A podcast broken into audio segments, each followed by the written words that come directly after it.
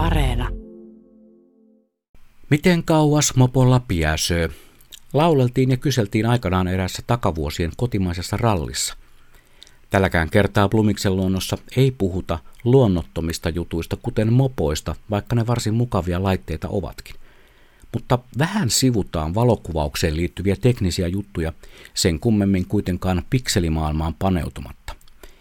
Nähkäys kun satunnainen itseoppinut luontokuvaaja kuljeskelee kameransa kanssa luontokohteissa, varsinkin jos kameraan on kytketty pitkänpuoleinen linssi eli objektiivi, niin silloin tällöin joku tulee kysymään, miten kauas tuolla putkella voi kuvata. Vastaan toisinaan, esimerkiksi vähän väsyneenä ja huonolla tuulella ollessani, mikä sinänsä on harvinaista, että tällähän kuvaa vaikka valovuosien päähän. Tuskin kysyjä sitä tarkoittaa hyvän tahtoisella kysymyksellään, mutta tottahan se on.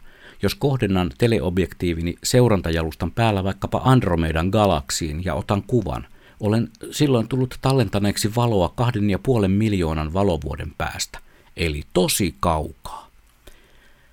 Annas olla, kun olen lähi, eli makrolinssin kanssa kontallani kosteahkossa suomaisemassa, niin eipä tule kukaan ohikulkevista kanssatallajista kysymään, miten lähelle tuolla piäsöö.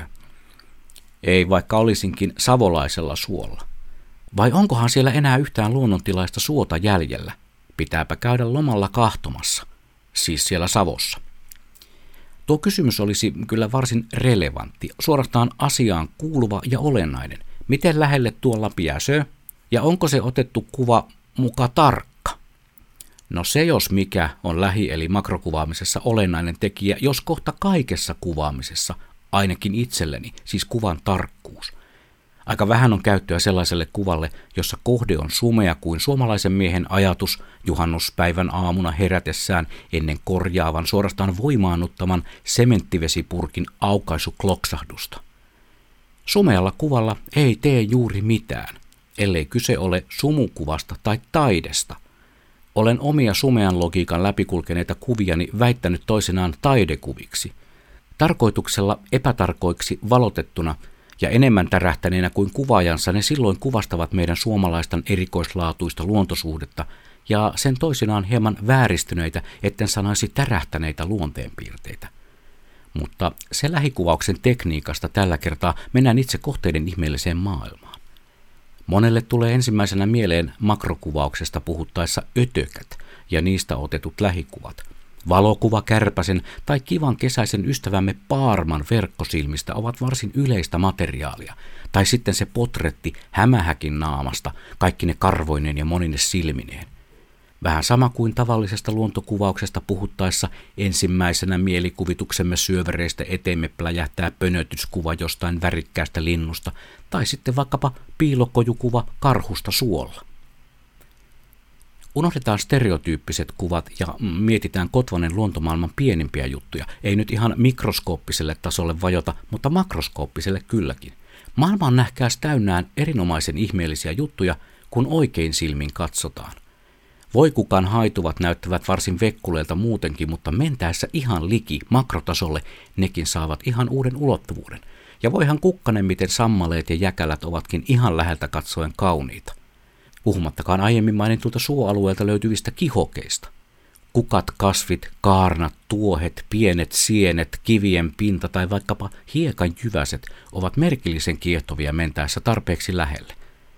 Ja tähän kohtaan voisinkin tarjoilla Blumiksen luonnon hankintavinkin aiheesta kiinnostuville, sillä jos varsinainen makrotason valokuvaus ei tunnu sinulle sopivalle lajille syystä eli toisesta, mutta sinänsä aihe kiinnostaa, niin hankipa niin sanotut perhoskiikarit – Niillä näet nimittäin, nimittäin lähellä. Ja VOT alkaa Inehmo saada erilaisen kuvan meitä ympäröivästä luonnosta, joka kuten kaikki tiedämme alkaa ihan siitä parkkipaikan reunasta.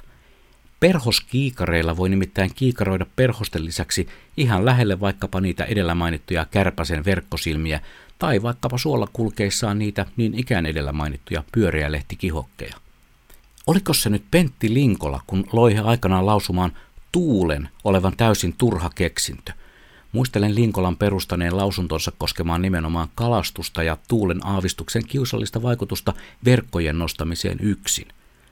Voin vakuuttaa, ettei makrokuvaajakaan rakasta tuulta, vaikka se saattaa kuumana kesäpäivänä tuoda virkistävän vaikutuksen hikipäissään terävää kuvaa metsästävälle satunnaiselle kamerahenkilölle.